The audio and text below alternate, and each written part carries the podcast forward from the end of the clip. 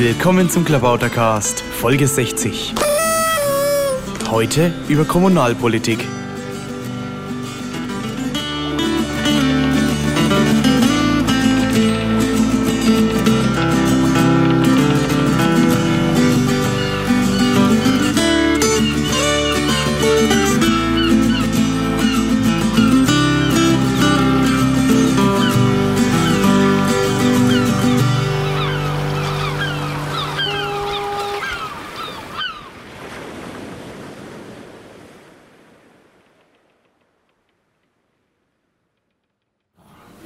Willkommen zum Klabautercast Nummer 60. Oh ja, wir machen Geburtstag. Heute mit Alios. Alios ist aus Münster. Ach, stell dich mal selbst vor. Ja, hallo, ich bin der Alios. Ich komme aus Münster. Ähm, ich sitze jetzt hier mit dem Ma auf dem äh, Easter Hack in Hamburg. Ähm, vom CCC und äh, er hat jetzt gesagt, er würde gerne mal mit mir etwas podcasten. Genau, ja. Also erstmal Easter Hack, was ist denn das? Ja, das ist so ein bisschen, ähm, ja, äh, ich glaube, irgendjemand hat den Begriff Familientreffen äh, des CCCs mal geprägt. Das ist eben immer eine kleine, gemütliche Veranstaltung über die Ostertage, die der CCC veranstaltet, alle zwei Jahre in Hamburg und dann alle zwei Jahre, die anderen zwei Jahre dann irgendwo anders. Ich glaube, in München war letztes Jahr. Genau, ja, und da gibt's halt äh, ja so das übliche Programm. Workshops, wird viel gelötet, es gibt Vorträge, naja, was man sich so denkt. So eine Mischung aus Technik und Politik. Wobei beim Easter Hack, glaube ich, ein bisschen mehr Technik als Politik ist. Was meinst du? Ja, definitiv. Ich glaube, es hängt auch so ein bisschen von den Leuten. Also es ist ähm, ein bisschen Kontrastprogramm zum, zum Kongress, der ja mittlerweile wirklich ziemlich groß ist und mit internationalem Publikum. Und da ist, glaube ich, dann auch die Bandbreite der Leute größer und die Themen äh, breiter. Und hier ist dann doch, ja, eher technisch, würde ich sagen. Ja, es liegt einfach daran, dass man halt bei so einer Veranstaltung wie hier ähm, einfach auch so mehr Workshops machen kann, als vielleicht auf so einem Kongress. Und bei Workshops kann man immer schön was basteln. Also ein Workshop zur Politik ist jetzt irgendwie nicht so ganz passend, aber eben zum Basteln ganz gut. Deshalb wird halt hier viel gebastelt. Und schöne T-Shirts gibt's auch, ne? Ja, ich äh, äh, finde das Motiv dieses Jahr ziemlich toll, obwohl die Hamburger Motive sind eigentlich äh, immer ziemlich toll. Ist ja mein mein eher, äh, langjähriger Erfer gewesen. Ich habe ja in Hamburg hier studiert. Oh. Und ähm, ja, der ist wieder sehr toll geworden mit den Hasen. Da hätte ich Adios gar nicht interviewen dürfen dazu, weil er jetzt hier zu viel Lob ausschüttet über Hamburg und nicht kritisch genug ist. Und die Journalisten müssen ja mal kritische Podcasts machen. Naja, wir sind ja keine Journalisten, dann können wir uns das auch erlauben mit dem Lob. Ja, also das ist ja ganz nett, dieses T-Shirt, das leuchtet nämlich im Dunkeln. Ähm, da sind so drei Hasen drauf, die äh, der eine hört, der andere, äh, nee, dem einen werden die Ohren zugehalten, dem anderen, äh, der andere hält sich den Mund zu und der dritte hält sich die Augen zu, genau, also nichts hören, nichts sehen ähm, nichts sagen und die werden durchleuchtet. Das ist halt so diese Überwachungsgeschichte. Und dieser durchleuchtete Teil ist halt, äh, leuchtet halt im Dunkeln. Also das ist ganz nett gemacht. Also ich habe es gestern schon ausprobiert. Das habe ich noch gar nicht gesehen, das mit dem Leuchten. Das ist natürlich ziemlich toll. Ja, das leuchtet wirklich, das sieht dann auch wirklich gut aus, weil man halt nur diese Gerippe sieht. Das ist ein bisschen unheimlich im Dunkeln. Ähm, das ist halt so wie so ein Röntgen, eine Röntgenaufnahme. Aber es geht natürlich um die Durchleuchtung, Überwachung und so. Aber das ist wirklich schick gemacht. Also im Dunkeln ist das wirklich schön. Natürlich so ein bisschen Angst jetzt, dass das strahlt, dass irgendwie radioaktiv ist, aber ist natürlich nicht, klar. Ja, aber wir wollten eigentlich gar nicht so sehr über das Easter Hack heißt es, glaube ich, der, das, das Easter Hack sprechen. Ich mal der. Der? Der, nee, das, nee. Das weiß ich auch gerade nicht. Ja, das zum, weiß zum man nicht. Ja, das weiß man nicht. ähm, wir wollten eigentlich, ja, zunächst mal, äh, bist du ja jetzt nicht mehr in Hamburg, sondern in Münster. Genau. Und dann machst du auch Politik. Dann erzähl mal, was du da machst. Ja, ich ähm, bin ähm, bei der Piratenpartei und ähm, bin da schon relativ früh eingestiegen, auch noch zu, zu, zu Hamburger Zeiten, ähm, so 2006, Ende 2006, kurz nach der Gründung. Und ähm, bin dann nach dem Studium nach Münster zurück und da hat sich 2009 vor der Europawahl eben ein Stammtisch gegründet.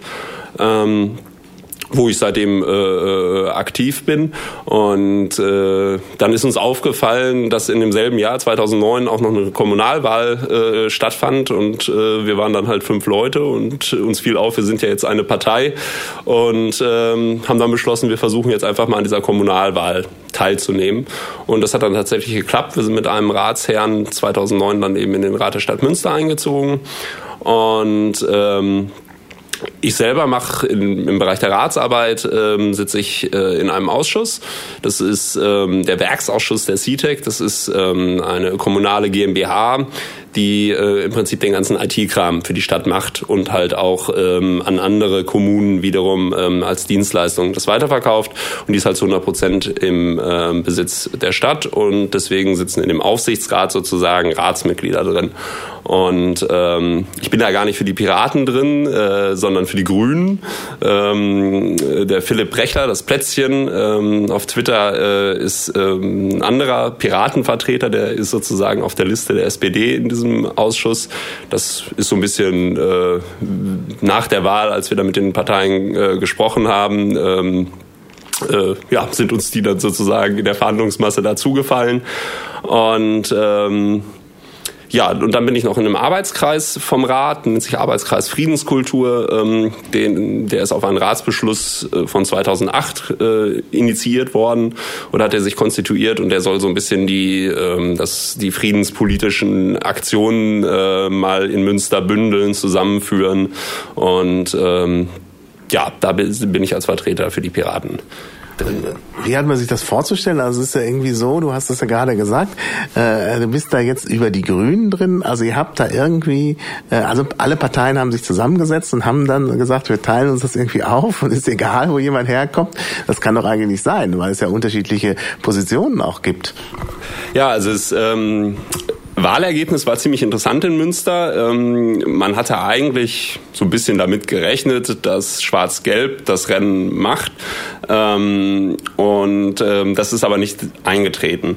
Für Rot-Grün hat es aber auch nicht gereicht, äh, weil neben Schwarz-Gelb, Rot-Grün, Piraten sitzen auch noch die ÖDP mit einem Ratsherrn, die Linken mit drei Ratsleuten und ähm, ÖDP und die UWG noch mit einem Ratsherr. Und das war ähm, äh, dann eben so, dass man dann tatsächlich mal alle mit allen sprechen mussten, weil eben diese Standardkonstellationen äh, so nicht funktionierten.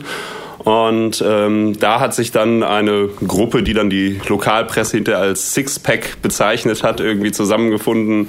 Ähm, das waren eben alle bis auf Schwarz-Gelb. Die äh, hielten erstmal noch daran fest, äh, so weiterzumachen wie bisher. Und ähm, da haben wir eben versucht, sozusagen einfach mal die Minimalforderungen, also die Forderungen, wo wir uns vorstellen, ähm, äh, dass sie von den anderen, die mit am Tisch saßen, sozusagen getragen werden könnten, einfach mal auf den Tisch gelegt. Da haben wir relativ viel Übereinstimmung gefunden. Und mit diesen beiden CTEC-Sitzen äh, war es tatsächlich so, dass ich auch ein bisschen den Eindruck hatte, dass äh, beide Fraktionen fast schon ein bisschen froh waren, dass wir die gerne besetzen würden, die Sitze, weil ähm, es ihnen wohl da schwer fiel, Leute zu finden, die da ähm, Interesse daran haben, äh, diesen mhm. Ausschuss zu besetzen. Und ähm, ja, so äh, kam das dann zustande. Ja, das ist wirklich interessant, weil sich da zeigt, was man auch anderswo sehen kann.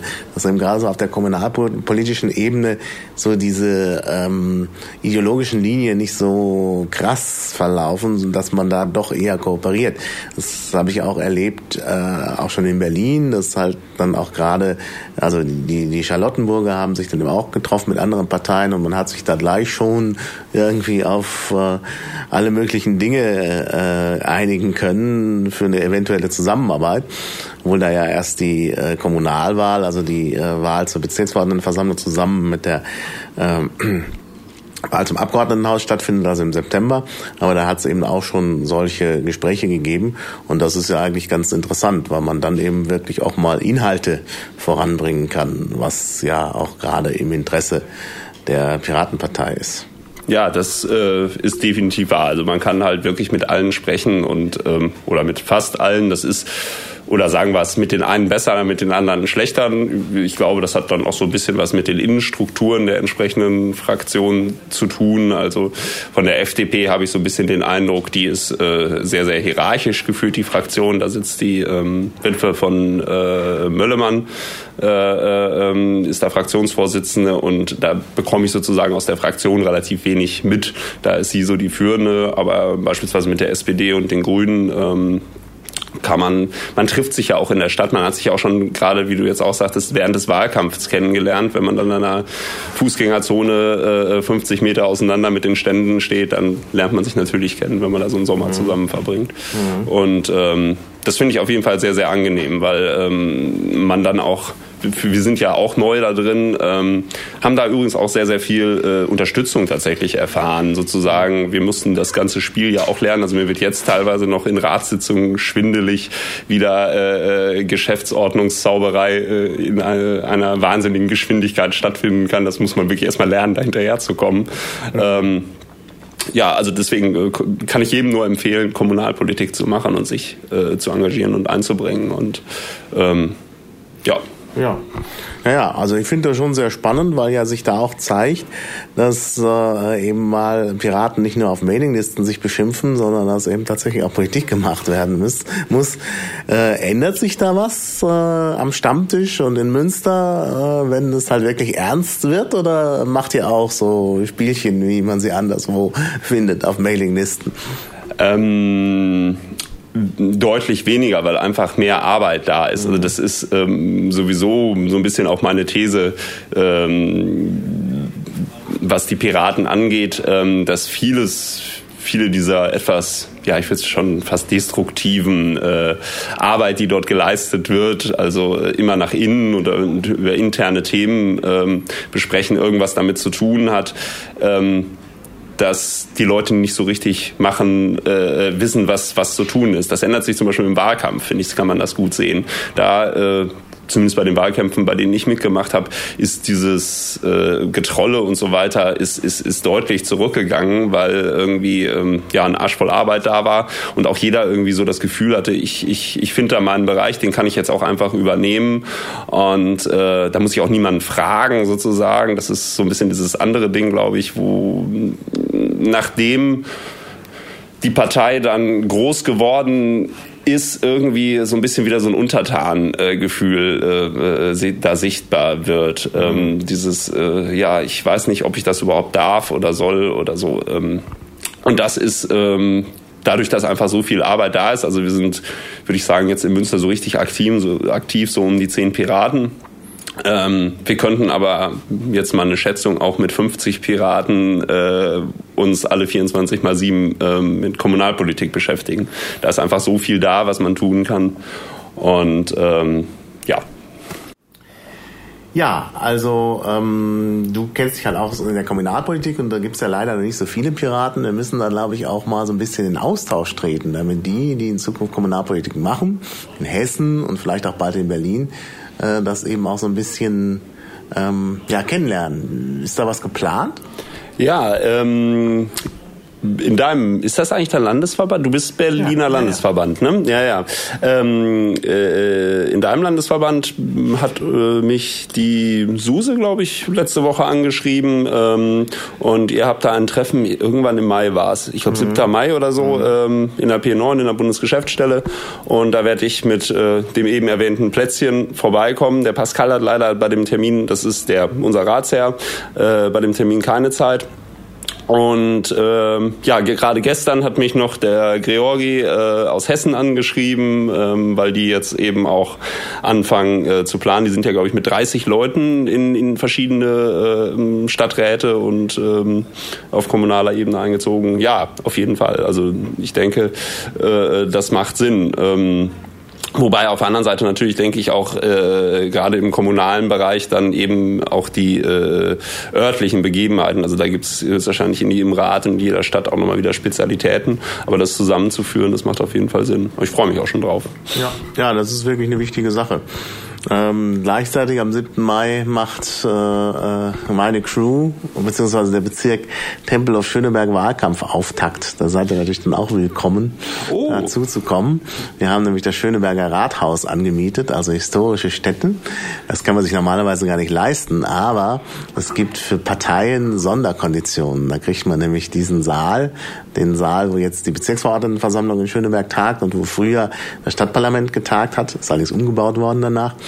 Ähm, den kriegt man dann für wenig Geld und dann machen wir da einen Wahlkampfauftakt. Also kann ich auch hierfür werben. Der Podcast wird ja vorher noch online gehen. Am 7. Mai ab 15 Uhr im Schöneberger Rathaus dann ein öffentlicher Wahlkampfauftakt für den Wahlkampf in Schöneberg. Und da könnt ihr dann auch vorbeischauen. Also ich glaube, das ist schon eingeplant. Ja, äh, umso schöner. Davon wusste ich bisher noch gar nichts. Ja wird mit Begrüßung durch den Landesvorsitzenden und allem Möglichen. Und wir sprechen dann auch über Kommunalpolitik. Und die Kandidaten stellen sich vor, und dann gibt es was über Kommunalpolitik, über Mitwirkung, also Liquid Feedback und so soll vorgestellt werden. Und natürlich hoffen wir, dass auch ein bisschen Publikum kommt. Also wir verteilen jetzt auch immer mit dem Kaperbrief zusammen auch überall solche Einladungen für diese Veranstaltung. Denn äh, also das ist bestimmt nett, also auch wirklich interessant. Da kann man halt dann auch mit Interessierten ins Gespräch kommen und so. Mal schauen, wie es wird. Man kann natürlich nicht sagen, wenn das Wetter schön ist, gehen die Leute lieber in den nahegelegenen Biergarten und nicht ins Rathaus. Aber ansonsten, ja, mal schauen. Man kann das ja auch nacheinander irgendwie äh, äh, koordinieren. Na, ihr müsst danach arbeiten. Äh, also, wir können dann in den Biergarten. Das interessierte Publikum. Ja, ähm, Thema Kommunalpolitik. Äh, du bist aber auch sonst in der Piratenpartei ja aktiv. Ähm, und wir haben mal, wir waren ja neulich auf der Republika. Da habe ich ja schon gepodcastet von der Republika. Da ging es ja auch so ein bisschen um die Sache mit Post-Privacy und Datenschutz. Darüber haben wir ja auch schon mal diskutiert. Ähm, deshalb gleich mal eine provokante Frage. Ist die Piratenpartei eine Datenschutzpartei? Ähm, ich glaube, das äh, ist immer noch nicht so richtig raus. Ähm, äh, was man aber eben bei der Piratenpartei sehen kann, ähm, dass dieses Thema auf jeden Fall nochmal äh, diskutiert werden muss, dieser ganze Themenkomplex, weil er eben an verschiedenen Stellen äh, äh auf einmal explosionsartig hochgekocht ist, wo vorher alle irgendwie aus irgendeinem Grund davon ausgegangen sind, so ein bisschen, äh, wir haben uns unter anderem, weil wir eine Meinung in dem Bereich haben, in der Piratenpartei zusammengefunden.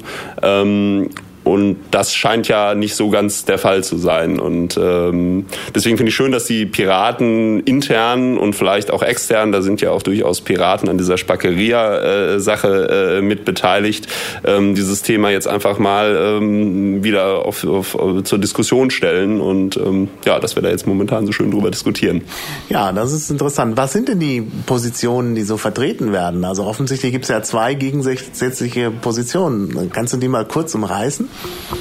Ähm, also die eine ist so ein bisschen die, wo ich mich auch historisch herkommend fühle, die sich vielleicht auch äh, so an so Orten, äh, wo wir uns jetzt gerade befinden, ähm, schon sehr, sehr lange Zeit diskutiert wurde.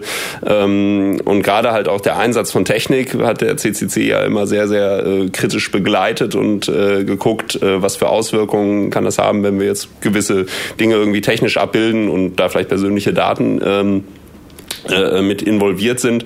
Und ähm, die Position, die da halt rauskommt, ist so ähm, ja eben eine, eine, eine Datenschutzeinstellung. Eben, ich möchte die äh, persönlichen Daten ähm, der Leute schützen vor dem Zugriff von Leuten, die sozusagen äh, aus einer mächtigeren Position heraus äh, sozusagen ähm, mit diesen Daten Unfug treiben können. Und äh, davor möchte ich den Einzelnen schützen und deswegen ähm, definiere ich sehr genau, welche Daten wie weitergereicht werden dürfen und so weiter und so fort. Und ähm, diese Erkenntnis, die der CCC ja da auch schon lange hat oder sich gezeigt hat, dass es immer wieder ein Thema äh, wurde, ähm, hat sich jetzt sozusagen ein bisschen verselbstständigt äh, äh dahingehend, dass ähm, glaube ich, die technischen Systeme mittlerweile so komplex sind und so schnell gekommen sind. Also als die Gesundheitskarte, das wurde dann lange diskutiert und es war ein so ein Thema, über das man dann gesprochen hat oder vielleicht auch die Volkszählung. Ähm, aber jetzt gibt es Facebooks und da entstehen Seiten und die Leute benutzen es und man hat das Gefühl, man kommt gar nicht mehr hinterher. Also ich habe ja bei der Piratenpartei ähm, äh, bin ich Beauftragter für die Clearingstelle. Das ist eben ein System für das Liquid Feedback System, um die äh, Identitäten ähm, im Liquid Feedback System von den eigentlichen Benutzern äh, äh, in der Mitgliederdatenbank zu entkoppeln. Und ähm, da habe ich so ein bisschen mitbekommen, wie fast unmöglich es ist, tatsächlich die ähm, Datenschutzbestimmungen ähm, auch in so einem kleinen Projekt, äh, die die momentane Gesetzeslage vorschreibt, äh, zu erfüllen. Und das liegt einfach daran, dass die äh, Gesetze auch noch von ganz anderen technischen Voraussetzungen und äh, Nutzung der Technik ausgeht. Weil es nicht geht, sagt man jetzt oh, weg mit dem Datenschutz oder was ist jetzt die äh, Gegenposition? Ähm, ich glaube, also so extrem habe ich die Forderung, glaube ich, noch nicht gehört. Äh, ich glaube, dass die, die Forderung von diesen ja, Post-Privacy oder Spackeria-Leuten, äh, die das irgendwie darunter labeln, ähm, ist einfach all diese Punkte nochmal neu durchzugehen und zu überlegen. Also ähm, Punkt eins, wenn ich jetzt in diesem Bereich irgendwelche Datenschutzbedingungen vielleicht aufgeben würde, was hat das für Konsequenzen und warum habe ich in diesem Bereich äh, zum Beispiel Arbeitnehmerdatenschutz irgendwann mal ähm, diese, diese Regelungen eingeführt? Weil ich zum Beispiel verhindern möchte, dass mein Arbeitgeber, der klassisch ja eine, eine, eine machtvolle Position, weil er so ein bisschen darüber entscheiden kann, ob ich meinen Job behalte oder nicht, mhm. ähm, um da ein Gleichgewicht zwischen, zwischen äh, in diesem Machtverhältnis wiederherzustellen. Und ähm, da wäre jetzt dann, könnte man ja auch fragen, ähm, die Piratenpartei äh, denkt ja auch über sowas wie ein bedingungsloses Grundeinkommen nach. Wenn wir so etwas einführen, ähm, äh, äh, würden wir damit nicht solch einen Ausgleich der, der Machtverhältnisse sozusagen an der Wurzel äh, äh, wiederherstellen können und könnten uns dann obendrauf diesen, diesen Datenschutz, der halt sehr, sehr komplex äh, oder immer komplexer wird, weil die Technik immer komplexer wird und immer schwieriger einzuhalten wird, äh, was ja im Endeffekt sozusagen die Symptombekämpfung ist, da ist dieses Macht, äh, dieser Machtunterschied ähm, äh, dadurch überflüssig zu machen, dass wir einfach sagen, ähm, ja, wir, wir packen an der Wurzel an und überlegen uns ein Konzept, wie wir äh, das, das ursächliche Problem mhm. eigentlich mhm. lösen. So also, verstehe ich es zumindest, ja, die Diskussion also die Position. Ich, ich glaube, dass das eigentlich kein wirklicher Widerspruch ist. Also ich glaube schon, dass die Piratenpartei weiterhin eine Partei ist. Ich meine, sagen wir mal so, die Piratenpartei ist eine, äh, eine Partei, die sich sehr für Grundrechte einsetzt. Also man sagt ja auch manchmal so, es ist eine Grundrechtepartei oder eine Bürgerrechtepartei, wobei Grundrechte mir besser gefällt als Bürgerrechte. Ähm, und informationelle Selbstbestimmung, das ist ja ein anderes Wort für Datenschutz, was mir auch besser gefällt als Datenschutz, weil äh, eben das mit der Selbstbestimmung da klarer wird. Also auch die äh, Möglichkeit, seine Daten freizugeben, ist natürlich ein Aspekt der informationellen Selbstbestimmung. das ist halt ein Grundrecht.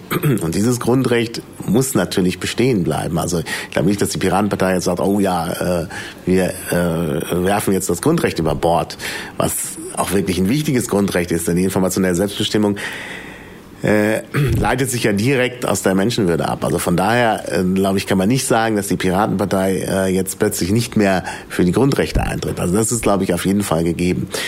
Ich denke, die Forderung, der, jetzt rede ich die ganze Zeit. Ach, sag du noch mal.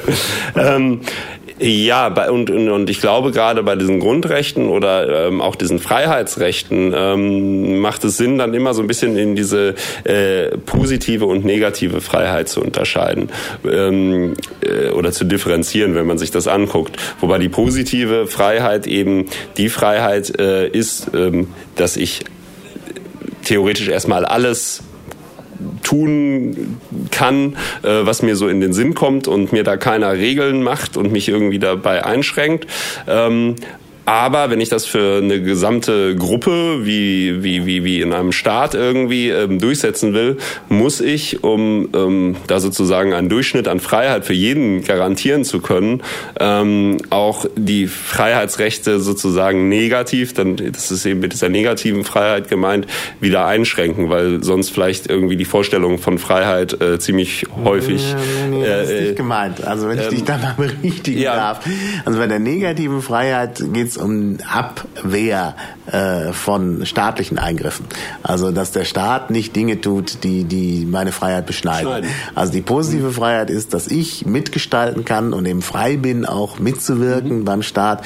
Und die negative Freiheit ist, dass eben gewisse Dinge, äh, dass der Staat halt gewisse Dinge nicht tun darf. Also ich habe also sozusagen äh, Rechte äh, als Individuum Und zwar als Individuum, das ist ganz wichtig. Also diese Rechte habe natürlich nur ich. Also ich habe zum Beispiel tatsächlich ein äh, Recht auf Privatsphäre als Individuum, mhm. äh, während zum Beispiel eine Firma das nicht hat. Also eine Firma hat nie Recht auf äh, äh Privatsphäre und der Staat am wenigsten. Und deshalb mhm. kann man ja auch sagen, ne, also WikiLeaks ist völlig okay, weil der Staat kein Recht auf Privatsphäre hat. Nur das Individuum hat dieses Recht als Abwehrrecht gegen den Staat eben. Ne. Also die negativen Freiheitsrechte sind gegen den Staat gerichtet.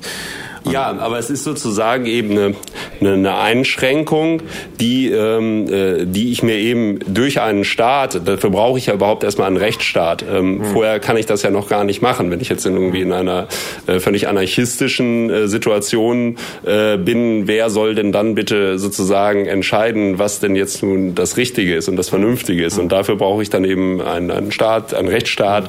Und eben dort schränke ich dann eben gewisse Freiheitsrechte ein, ähm, um äh, äh, äh, oder ähm, ich, ich, ich, ich, ich äh, führe überhaupt Begrenzungen ein, indem ich Gesetze mache. Mhm. Äh, vielleicht ist es so richtiger gesagt. Naja, aber das ist keine Einschränkung der Freiheit. Klar, es ist natürlich klar, dass, dass äh, unter bestimmten Umständen halt tatsächlich auch Freiheiten des Bürgers beschnitten werden müssen. Mhm. Aber das darf halt nur in engen Grenzen geschehen. Genau. Deshalb gibt es ja eben diese Grundrechte. Denn äh, der Staat hat zum Beispiel auch als, als Aufgabe natürlich natürlich die Sicherheit der Bürger zu gewährleisten.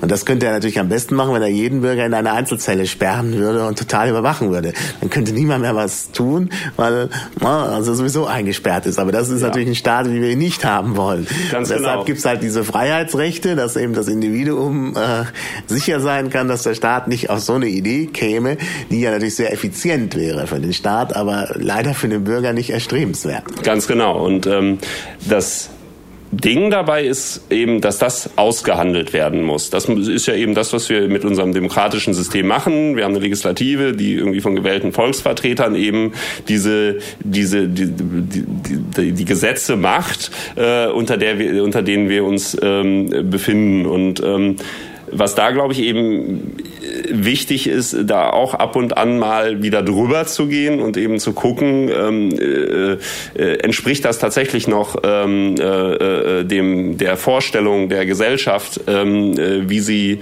wie sie äh, sozusagen eben in gewissen Bereichen Freiheiten beschränkt, dadurch, dass sie Gesetze mhm. macht und ähm, da ist, glaube ich, in diesem Bereich, und das sind viele dieser Themen, wo die Piraten, glaube ich, ansetzen und auch sagen, ähm, äh, äh, wir empfinden das anders. Da kommt, glaube ich, auch diese ganze Urheberrechtsgeschichte, äh, die da drumherum ist. Und das ist, äh, was da äh, halt passieren kann, ist relativ fatal. Nämlich, wenn dann tatsächlich ein, ein Rechtsstaat da ist, ähm, der aber mit dem eigentlichen Rechtsempfinden der Bürger nichts mehr zu tun hat, dann geht äh, sozusagen auch das Vertrauen in diesen Rechtsstaat wieder verloren. Und das kann dann eben relativ fatale Folgen haben. Deswegen mhm. muss man da, glaube ich, immer wieder gucken und relativ unideologisch daran gehen. Mhm.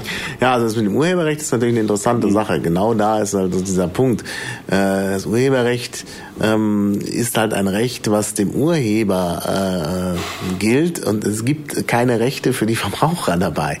Und das ist halt irgendwie eine Schieflage. Und da muss man halt ein bisschen, glaube ich, jetzt dran schrauben.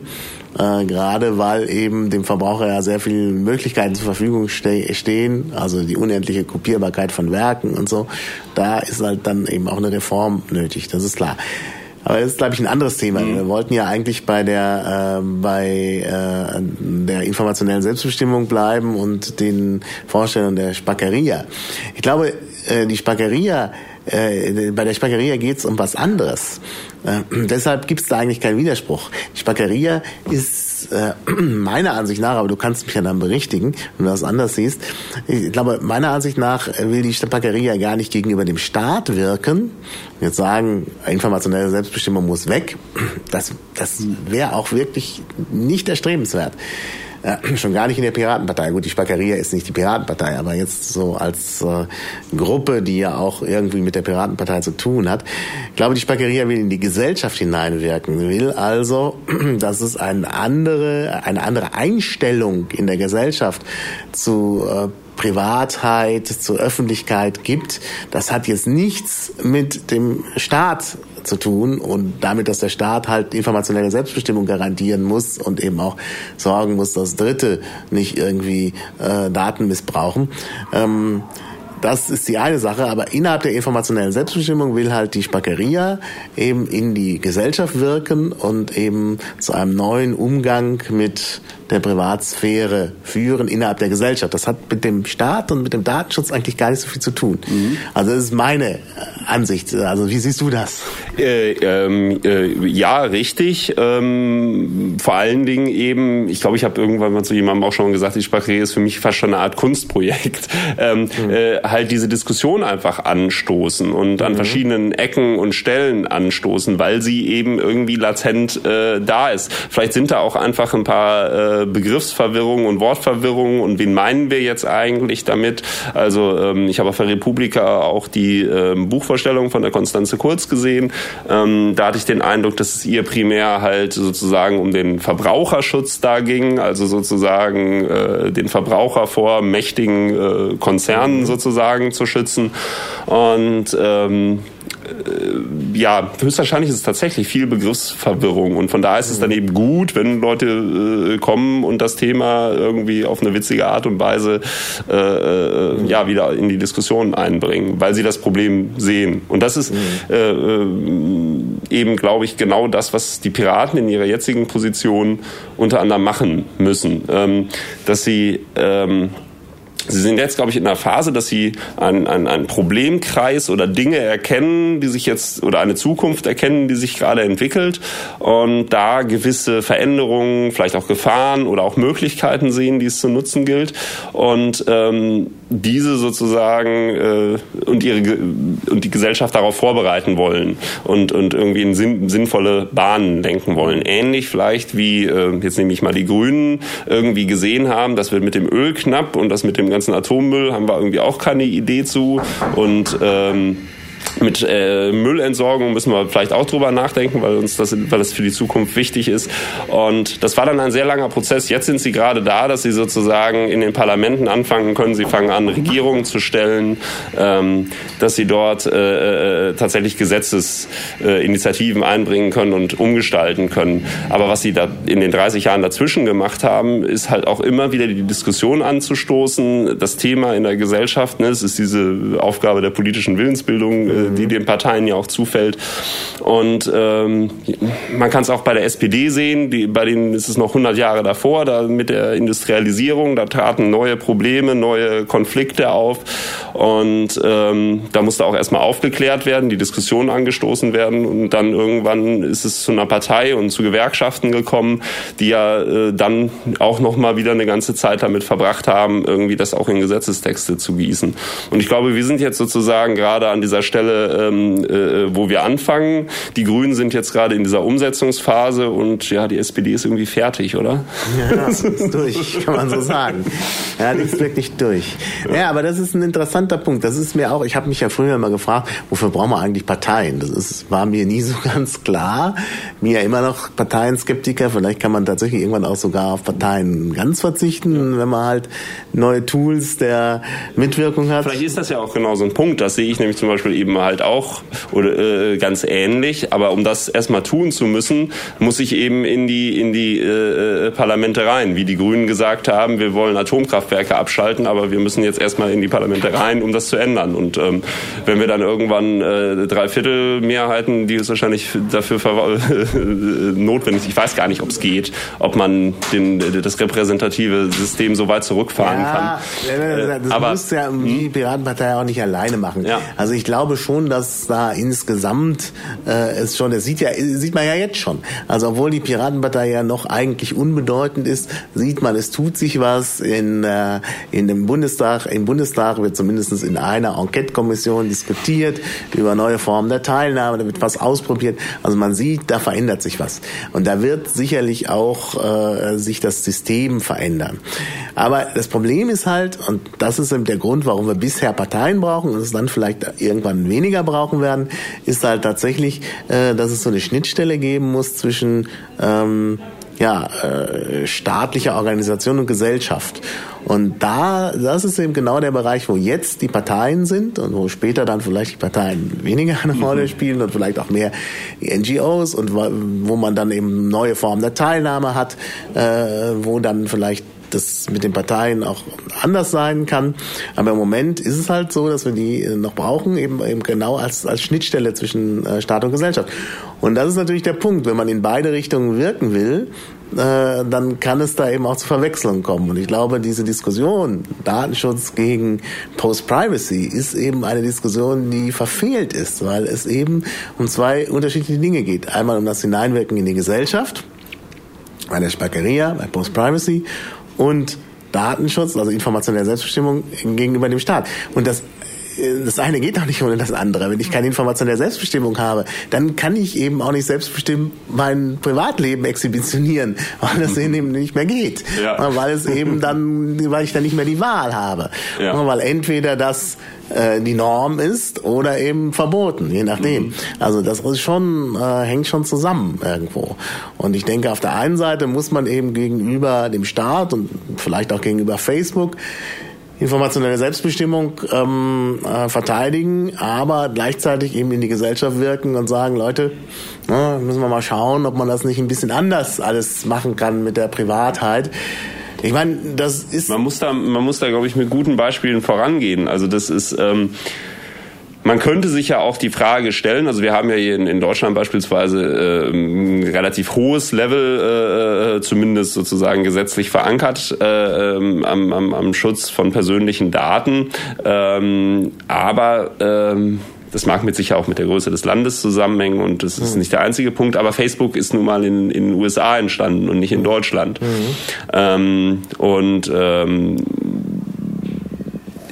könnte mir halt vorstellen, dass es vielleicht etwas gebracht hätte zu sagen, wir, wir, warum, warum äh, lernen wir da nicht jetzt raus und, und anstatt jetzt irgendwie äh, böse Briefe an Facebook zu schreiben, das ist einfach eine andere Kultur in Amerika als in Deutschland. Mhm. Und wenn wir was haben wollen, was unserer Kultur äh, entspricht, müssen wir irgendwie ähm, ein, ein Ökosystem schaffen, in dem sowas vielleicht entstehen kann. Sowas kann man nie direkt beeinflussen und jetzt irgendwie machen und wir machen jetzt irgendwie deutsches Facebook, das ist Blödsinn, aber das ist äh, vielleicht so ein bisschen. Äh, ja gut, also also da bin ich ja schon der Meinung, dass man was Facebook gegenüberstellen äh, muss, weil so Monopole einfach schlecht sind. Also da finde ich, no, da gibt's ja jetzt so Cloud-Ansätze und so, wo man sagt, man macht von verteilten Servern irgendwie sowas.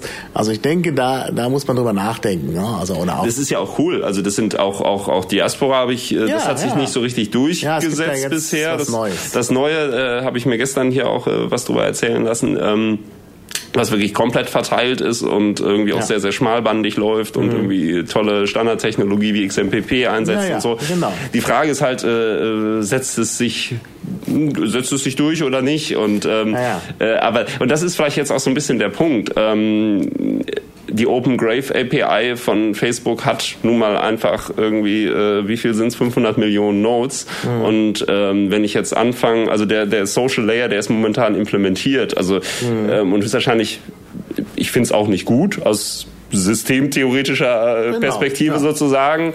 Ähm, aber er ist jetzt erstmal da und deswegen ähm, äh, ja, muss man da, also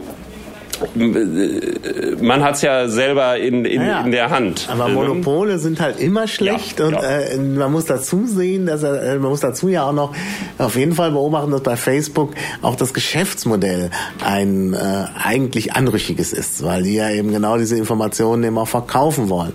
Und das ist halt irgendwie nicht mehr das, was ich mir so vorstelle. Deshalb muss man dazu Alternativen entwickeln. Äh, aber jetzt unabhängig von Facebook, also wir sind jetzt ein bisschen in die Facebook Diskussion abgeglitten, ähm, um nochmal auf dieses Verständnis zu kommen. Auf der einen Seite gegenüber dem Staat, auf der anderen Seite eben gegenüber der Gesellschaft wirken. Ich glaube, man kann das vergleichen äh, mit einer, äh, mit der Schwulenbewegung Anfang der 80er Jahre, wo auch gerade AIDS ja auch eine gewisse Rolle gespielt hat, wo man gesagt hat, Leute, äh, ihr müsst aus dem Schrank raus, ihr müsst also ein Coming Out machen, damit eben auch äh, das Schwulsein äh, akzeptiert ist und dass es positive Rollenmodelle gibt. Das war eben das Wirken in die Gesellschaft. Gleichzeitig haben dieselben Aktivisten natürlich auch gesagt, es kann kein äh, Schwulenregister geben. Das wollen wir halt nicht. Obwohl das ja zu der Zeit auch gefordert wurde. Mhm. Ja, mit der AIDS-Bedrohung gab es ja auch in Deutschland, da gibt es ja noch äh, berühmte Namen. Äh, der rechtspolitische Sprecher der CSU zum Beispiel, ähm, Geis wollte ja damals eben auch ein Register haben für alle Schwulen, damit eben ja ne, die Krankheit in den Griff kommt.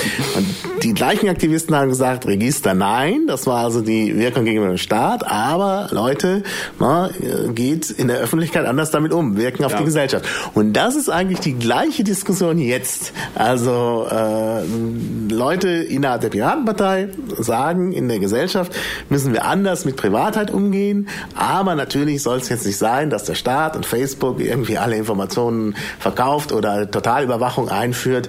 Es sind ja teilweise wirklich dieselben Aktivisten, ne, die halt sagen, wir sind gegen Vorratsdatenspeicherung, aber wir wollen halt in der Gesellschaft den Umgang mit Daten verändern. Und ich denke, das ist halt der springende Punkt. Deshalb ist das eigentlich kein Gegensatz. Und mhm. es ist, glaube ich, eine Weiterentwicklung auch tatsächlich dieser Ansätze in der Schwulenbewegung, äh, die wir da haben, die jetzt aber äh, weiter gefasst sind. Und ich denke, von daher äh, hat das auch alles seine Berechtigung. Und ähm, man kann dann nicht sagen, auf der einen Seite stehen die Datenschützer, auf der anderen Seite stehen die Spackos. Das ist falsch. Das haben auch vielleicht beide Seiten noch nicht richtig begriffen. Ähm, äh, ja, also es ist mir das, äh, wenn man die Leute dann auch zusammensetzt. Ich erinnere mich noch äh, auf der Open Mind letztes ja, ja. Jahr. Da gab es ja so ein Panel äh, zu dem Thema und dann saßen da zwei wirkliche Datenschützer und zwei äh, wirkliche die, äh, Post-Privacy-Advokaten und die Diskussion kam nicht so richtig im ja, Schwung, weil die sich einig waren. so. Die kamen nicht in Schwung, weil die unterschiedliche Dinge wollen. Man hat gedacht, es ist ein Gegensatz, kann man ja schön diskutieren und es ging halt nicht, weil es diesen Gegensatz nicht gab. Dazu kommt natürlich, dass Panels immer immer schlecht sind. Ich habe irgendwie bisher noch kein Panel irgendwo erlebt und ich mache ja nun schon seit Jahren hier mit beim Chaos Computer Club. Ich habe noch kein Panel erlebt, was mich überzeugt hat. Also Panels sind irgendwie, also Tipp, pro, pro Tipp vom Klavautercast, wenn ihr mal eine Veranstaltung veranstaltet, keine Panels. Ja, also wie gesagt, das ist, ich habe jetzt mehr gesagt als du, aber musste mal sein hier. Ja, wir sind uns ja auch einig, da muss man ja nicht diskutieren. genau. Ja, kommen wir noch vielleicht auf einen anderen Aspekt. Ähm, oh ja, wir müssen äh, noch auf einen anderen Aspekt kommen. Äh, die Zeit geht ja immer so schnell vorbei. Äh, du kandidierst ja auch jetzt als Beisitzer im Bundesvorstand. Ähm, wir machen zwar hier keine Kandidatenvorstellung, weil die Kandidatenvorstellung ja von der, vom Flaschencast gemacht worden ist. Das, da hast du dich ja auch schon vorgestellt. Aber vielleicht kannst du trotzdem mal was dazu sagen, was du eigentlich mit deiner Kandidatur bezweckst. Ähm, ich habe ja vorhin äh, so ein bisschen diese, diese ähm, äh, Phänomene beschrieben, warum ich glaube, dass wir mh, häufig so ein bisschen nach innen gerichtet nicht besonders produktiv sind bei den Piraten. Und ähm, die sehe ich und ähm, die möchte ich, oder da kann ich mir vorstellen, dass ich die aus dem Bundesvorstand vielleicht etwas abmildern kann. Ähm, mit zwei Dingen, glaube ich, unter anderem. Ähm, also fangen wir mal so rum an. Ähm, für mich selber ist äh, der Bundesvorstand ähm, gefühlt äh, eigentlich ein weiteres Schiff in der Piratenflotte. Das ist jetzt nicht irgendwie das Flaggschiff und ähm, das ist keine hierarchische Organisation, sondern das ist eine Organisation und dann gibt es Squads und dann gibt es äh, Arbeitskreise und dann gibt es Spackerien und äh, äh, Data Lover. Das sind alles äh, äh, äh, Cluster, hat glaube ich der Stefan Urbach das auf, auf, auf äh, der Republika genannt. Ähm, die zusammenarbeiten. Ähm, aber ich glaube, das ist so ein bisschen das deutsche Ding, dass da eben so eine gewisse Hemmung damit drin ist und vielleicht auch irgendwie, wenn nicht bewusst, vielleicht unterbewusst eben äh, der Vorstand danach irgendwie nach oben gesetzt wird oder den muss ich dann fragen oder so etwas. Und da kann man, glaube ich, zwei Sachen machen. Man kann aus dem Bundesvorstand heraus, glaube ich, eben Debatten anstoßen, wenn man merkt, es, es, es passiert nichts, auch mal vielleicht mal eine politische Aussage machen, ähm, um, um eine Diskussion in Gang zu bringen, die man vielleicht auch irgendwo sieht und hört. Äh, und andererseits eben jegliche Form von Aktivität, die man sieht, ähm, aktiv unterstützen, indem man auf der einen Seite sagt, ja, hier, wir unterstützen dich oder euch mit eurem Anliegen und eurer Arbeit, die ihr da macht vom Bundesvorstand und äh, andersrum vielleicht auch, wenn das mal notwendig ist, äh, sich auch mal vor einem äh, Projekt, wo Leute gute Arbeit machen, da vorstellen. Das ist ja auch so ein bisschen dieses B-Noten-Problem der Piraten, dass häufig mhm. gar nicht so sehr äh, kritisiert wird, was gemacht wird, sondern wie es gemacht wird. Und das sind ähm, so die Punkte, wo es vielleicht dann ganz schön wäre, wenn sich dann ein Bundesvorstand da dann auch mal vor die Leute stellt und sagt, äh, die machen doch gute Arbeit. Mhm. Und das wäre so ein bisschen, äh, das ist so der Bereich, ähm, wo ich gerne darauf hinwirken würde innerhalb eines neuen Bundesvorstands. Mhm. Hast du denn überhaupt noch Zeit dafür? Ich meine, wenn du da auch in Münster aktiv bist und mhm. so, äh, Bundesvorstand ist ja auch aufreibend. Da muss man jede Woche so eine Telco machen, vielleicht sogar zweimal die Woche und dann muss man noch rumreisen. Wie, wie kriegst du das alles hin? Also mein Vorteil ist, wir haben uns ja auch schon an verschiedensten Orten in den letzten Monaten gesehen, ähm, dass ich sowieso relativ viel unterwegs bin. Ähm, äh, das kann ich jetzt noch nicht sagen, weil ich noch gar nicht weiß, was ich äh, in dem neuen Bundesvorstand alles machen will. Ich kann jetzt natürlich sehen, was die vorherigen Bundesvorstände und habe da ja auch mit einigen schon drüber gesprochen, äh, wie viel Arbeit sie da rein investieren. Ähm, aber ich habe mir das lange überlegt, irgendwie jetzt auch tatsächlich mal für ein parteiinternes Amt zu kandidieren und äh, werde da auch Zeit reinstecken. Mir ist die Frage auf Formspring auch schon gestellt worden, wie viele Stunden willst du, kannst du da reinstecken? Ich glaube, ich habe irgendwas mit 20 oder sowas geschrieben pro Woche, ähm, aber das äh, hängt äh, einfach davon ab, was was was ansteht und äh, Punkt zwei halt auch wie wie sich der Bundesvorstand zusammensetzt, wer welche Aufgaben übernimmt, ähm, wer was kann, wer was machen möchte. Und ähm, ja, ich habe es mir gründlich überlegt, das zu machen und äh, ich hoffe, dass ich es gut machen werde, sollte ich gewählt werden und ähm, ja, aber so, so diese Zeitfrage finde ich fürchterlich schwierig zu ja, beantworten. Aber das ist so was, was sich aufdrückt, weil man ja denkt, du könntest auch viele Münster machen. Mhm. Und das kannst du ja dann weniger. Und dann gibt es ja. ein bisschen Verlust, wenn ihr ja nur zehn Leute in Münster seid. Äh, äh, ja, das ist richtig. Also äh, es haben auch schon genau aus dem Motiv äh, mich einige davon versucht abzuhalten, oder äh, nicht wirklich abzuhalten, aber gesagt, mh, mm, äh, du wirst uns hier in Münster dann vielleicht doch irgendwie fehlen, wenn du dann noch mehr machst. Ähm, aber das ist so bei, bei, bei so Kandidaturen oder bei, bei, bei so Jobs übernehmen, äh, verlasse ich mich da so ein bisschen auf das Bauchgefühl. Und es gab ja schon verschiedene Gelegenheiten, irgendwie äh, sich dann auch mal für ein Amt zu bewerben, irgendwie sei es bei einer Wahl oder bei was internem. Und ähm, da hat mein Bauch nie bisher gesagt, so äh, ja. geh da mal ran. Und jetzt irgendwie war so das Gefühl da, ich kann es ja. gar nicht so genau rational erklären, äh, das könnte jetzt passen und das wäre ja. jetzt so der richtige Zeitpunkt und die ja. Klar, richtige natürlich. Situation irgendwie. Das, das ist wahr. Ähm, da, wenn man das Gefühl hat, dass jetzt der richtige Zeitpunkt ist, sollte man auch dem Gefühl vielleicht nachgeben. Also man möchte natürlich nur vermeiden, dass nicht, wie in der Vergangenheit schon geschehen, jemand nach vorne geht und sagt, wählt bloß keinen aus NRW. Es gibt ja auch andere aus ja, ja. NRW, die vielleicht aus anderen Gründen nicht äh, zu wählen sind. Mhm. Aber bei dir gibt es dann immer einen gewissen Verlust für Münster. Das mhm. kann ich mir schon vorstellen. Aber ansonsten ist natürlich schon, glaube ich natürlich schon, dass gerade diese Dinge, die du dir vorgenommen hast, mit dem Clustering, um das jetzt mal so auf so ein Schlagwort zu bringen, schon auch wichtig wären. Äh, und das ist sicherlich auch eine gute Aufgabe, für die jemand noch da sein müsste.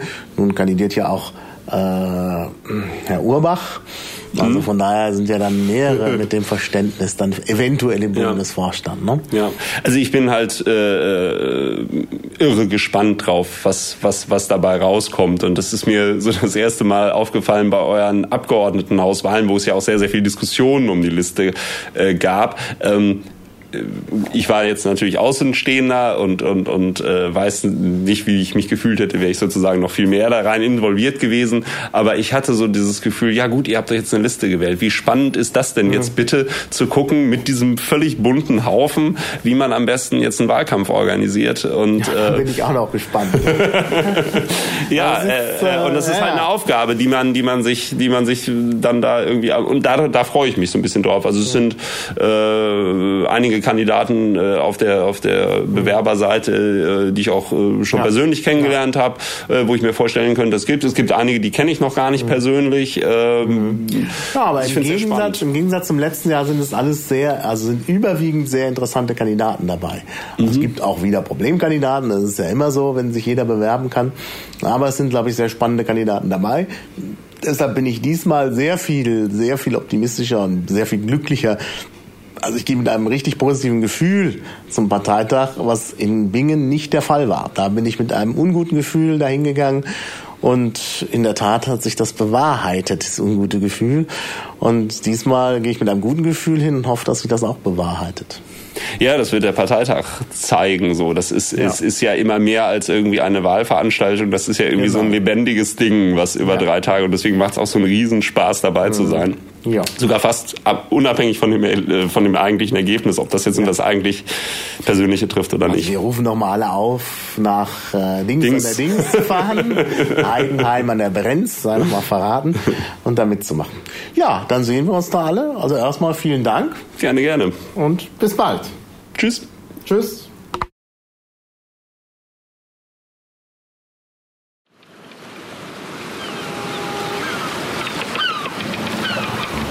Auf Wiederhören. Bis zum nächsten Klabautercast.